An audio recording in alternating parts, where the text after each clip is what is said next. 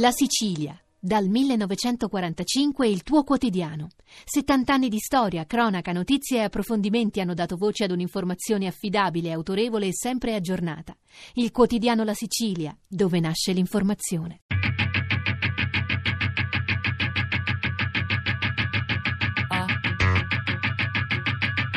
Tre soldi. Vivere con le pietre. Storie dalle murate di Firenze. Di Valeria Muledda.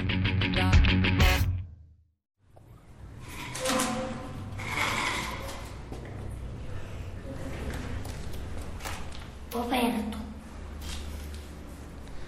Qua siamo nel, nel ripostiglio del secondo piano e c'è soltanto un lavandino e una finestra chiusa.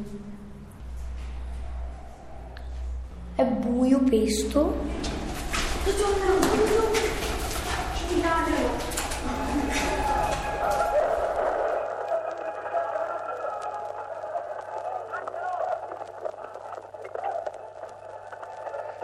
Le murate sono state nel periodo finale della loro vita eh, soprattutto un, um, una sorta di, di retrotribunale per processi eh, speciali, soprattutto per fatti di lotta armata, di terrorismo, l'aula bunker, tutte le strutture collegate, eccetera.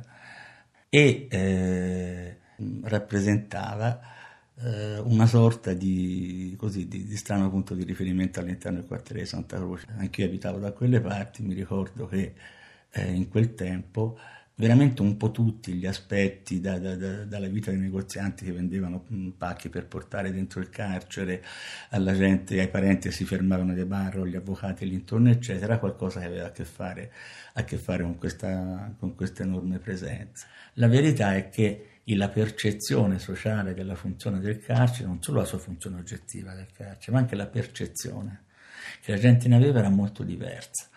E dunque questa questo cambiare della società ha determinato il cambiamento generale del carcere, ma nello stesso tempo all'interno di questo cambiamento c'è quel fenomeno che ho chiamato di camaleontismo, per cui in uno stesso periodo, negli stessi anni, negli stessi mesi, no? il funzionamento materiale del carcere cambiava a seconda di cose che succedevano, a seconda di cose che succedevano in quel momento. Però una cosa succedeva sempre, questo sì.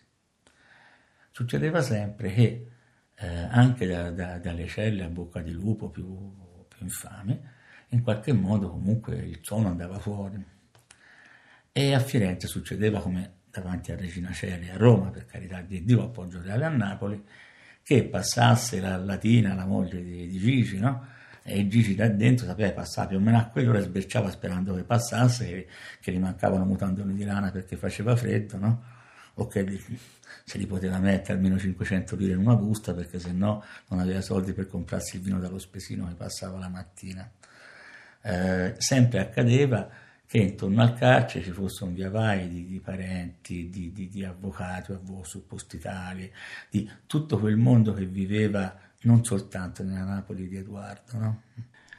Ecco, questo, per esempio questo ragazzo eh, era uno che teneva molto alla sua immagine, aveva i capelli curati, lunghi, pettinatissimi, un ragazzo molto gentile, eccetera, eccetera. Quindi essere pelato qui da un barbiere di turno sembrava.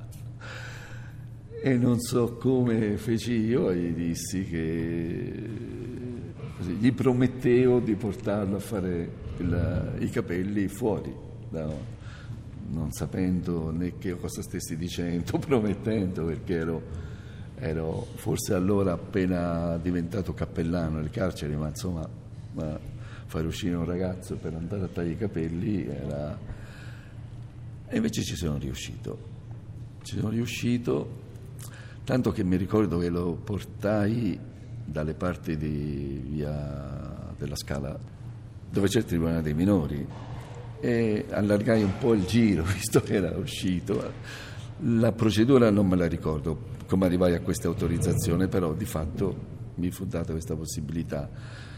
E passando davanti al Tribunale dei Minori, incrociammo il, il dottor Nesticò, il pubblico ministero, che rimase così, eh, lo salutammo, che andavamo a tagliare i capelli, sì, una cosa che insomma rimase un po' così. E, ecco, queste cose erano mm, molto... Io non so se è stato chiesto, per esempio, alla città o al quartiere eh, il parere, quartiere, questo quartiere, era trasferimento tra le murate, eh, andare dalle murate a Sollicciano. Mi sarebbe piaciuto, come adesso chiedere, per esempio, lì nella zona di Scandicci, cosa ne pensano di Sollicciano, cioè come lo vivono, come lo considerano. Io credo che lo considereranno come un, un corpo che sta là per conto suo. Qui invece era diverso. Il carcere nella sua eh, anche assurdità come situazione comunque era, faceva parte di un contesto abitativo che che la tregua militare non risolva automaticamente i problemi politici del Vietnam il mondo, giustamente oggi, saluta la fine dei combattimenti come un fatto positivo, il solo comunque capace di trasformare la tregua in pace duratura. La nostra edizione straordinaria del telegiornale, che vi ha dato per una volta tanto una buona notizia, termina qui.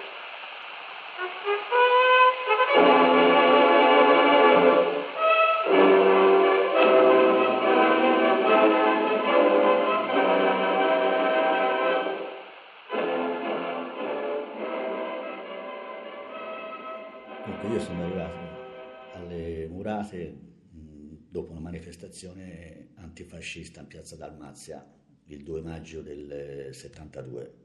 Con, cellula, con un cellulare ci portavano alle murate e si arrivò, se non ricordo male, verso le 8 di sera, era già buio.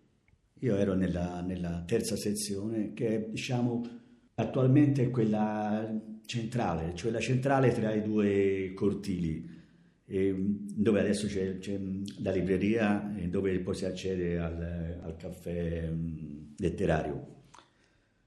Lo spazio, lo spazio a me mi ricordo meglio delle murate, eh, cioè lo spazio del carcere del ballatoio, perché era questo lungo androne no? con, con, con eh, questa rete, con le, le, al soffitto c'era, c'erano un lucernario, mi pare fosse ora non vorrei sbagliare, ma mi pare proprio un lucernario. E da lì, quando c'erano, c'erano le voci delle celle, c'erano le voci, c'erano i suoni, le, le, le, le grida, le, parlarsi, chiamare il superiore, una guardia carceraria si chiamava superiore, anzi si voleva far chiamare superiore. Poi quando specialmente le, porte erano aperte per quelle un paio d'ore nel tardo pomeriggio, insomma, era era la piazza, era la piazza. Molto più, molto più secondo me che del, che del cortile quando uscivamo per l'ora. Anche perché avevamo l'opportunità di entrare in una cella, in un'altra, di, di, di, di, comunicare, di stare tranquilli se volevamo a parlare oppure di, fare comunella con, con, gli altri. E ecco, era, era, era il, luogo, il, luogo, il luogo, insomma, ecco. Che poi diventava, diventava anche un, anche momento di, di, di paura, oh, perché quando, facevano, quando venivano a prendere qualcuno e facevano il Sant'Antonio, che era la famosa, quando venivano a prelevare da, dalle celle uno perché, o perché aveva urlato o perché aveva, e gli, e gli gettavano un, un asciugamano in testa e c'erano le due file di, di guardie carcerari con manganelli che lo, che lo massacravano di botte e poi lo portavano in una cella c'è l'isolamento, si mettevano in questo, in questo parapetto che ancora, che ancora c'è davanti alle varie cellettine al primo piano, al secondo piano. Da, ambo, da ambolati erano sempre una decina, dodici, però a celle chiuse, non si sentiva soltanto le botte e le urla di esterni.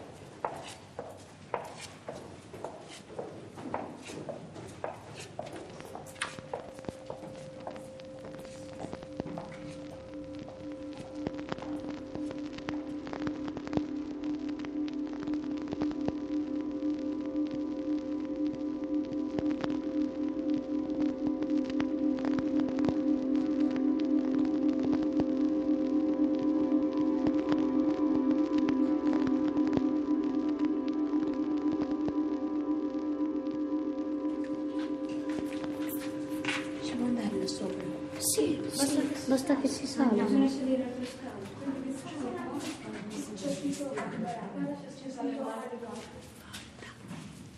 Ecco, abbiamo trovato un accendino, siamo in luce, miracolo. Qua è una doccia aperta, mentre l'altra era chiusa. Uova, uova, uova di piccione. Penso che la cella 4 sia la peggiore. Tutto scorticato. Qua c'è un cancello chiuso. Non si può aprire.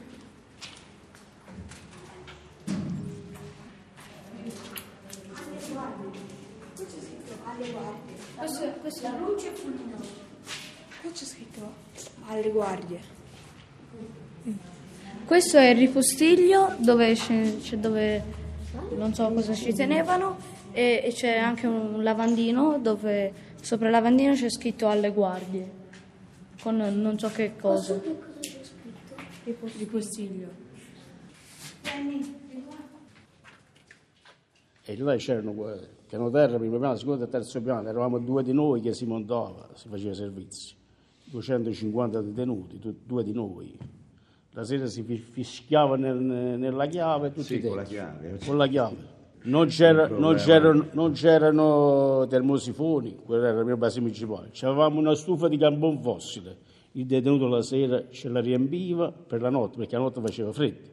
E quante volte con la divisa si app- ci appoggiavamo vicino alla stufa e si sentiva il puzzo di bruciato, perché poi dovevi stare attento pure. No, no, eh, erano fredde, un erano fredde le murate. Poi dopo il passare del tempo hanno messo i termosifoni, poi hanno, hanno cambiato parecchie cose dopo.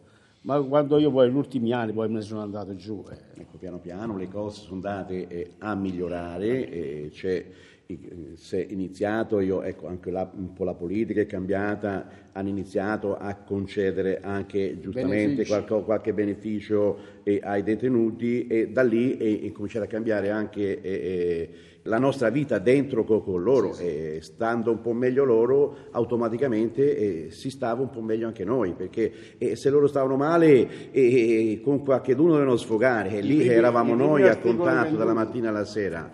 Eravamo quelli che ne subivano le conseguenze per non lo so, io una cosa non voglio attribuire al sistema, quello che era, che sarà eh, perché all'epoca, all'epoca doveva eh, funzionare a quella maniera, però ecco, eh, io oh, glielo ribadisco, i dieci anni qui alle Murate sono stati i miei anni più duri e quelli che mi hanno marcato di più oh, nella mia carriera.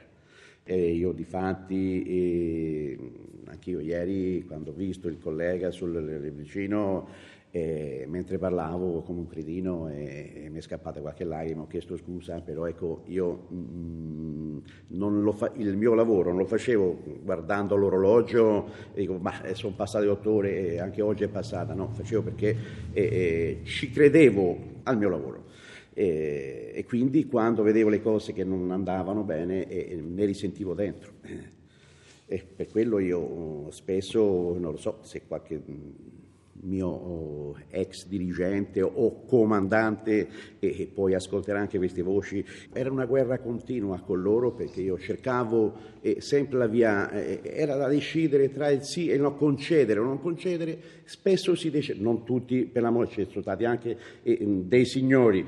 Però ecco, eh, mi sono ritrovato con delle figure che erano mh, quasi sempre per il no, per non concedere, ma perché se tu hai la possibilità di eh, eh, decidere, fa sta bene un po' di più, eh, meglio una, una- persona, oppure eh, e farli continuare a star male. E si decideva per farli continuare a star male. Eh, e queste cose io eh, non le digerivo, non mi andavano giù. E abbozzavo, abbozzavo, abbozzavo, piano piano, esaurimento nervoso, all'ospedale e...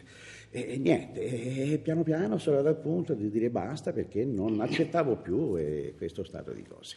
Eh, negli spazi sono ancora visibili e appunto su- eh, mh, diciamo di là dove c'è la prima sezione e c'è eh, una specie di rotonda, a un certo punto c'era un tetto un po' Sì, più basso, eh. io Eh, non lo eh, so come, a parte che eh, veramente eh, a volte erano da ammirare che e qui- questi erano degli acrobati, non lo so come facevano arrivare lassù questi tetti, fatto sta ce li ritrovavamo lassù eh, senza capire come. E noi stavamo Eh, di sotto sul muro di Cina. ed era una cosa di, di- di quasi tutti i giorni. Giorni, dal tetto al finestrino, poi si rampicavano sui finestroni, si portavano una fascia per legarsi per non cascare e ci stavano giornate e giornate lì su un finestrone, cioè, ma, eh, legati un po' eh, in modo che, cioè, che erano, eh, si, si, premunivano prima, eh, non è che... E poi eh, gli altri di dentro gli ah, davano quello che avevano forse... bisogno.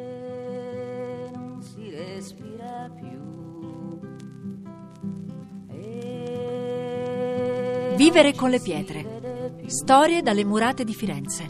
Di Valeria Muledda. Nella fuga compagno, nella paura compagno, come nella lotta compagno, resterò sempre a fianco a te. Podcast su tresoldi.rai.it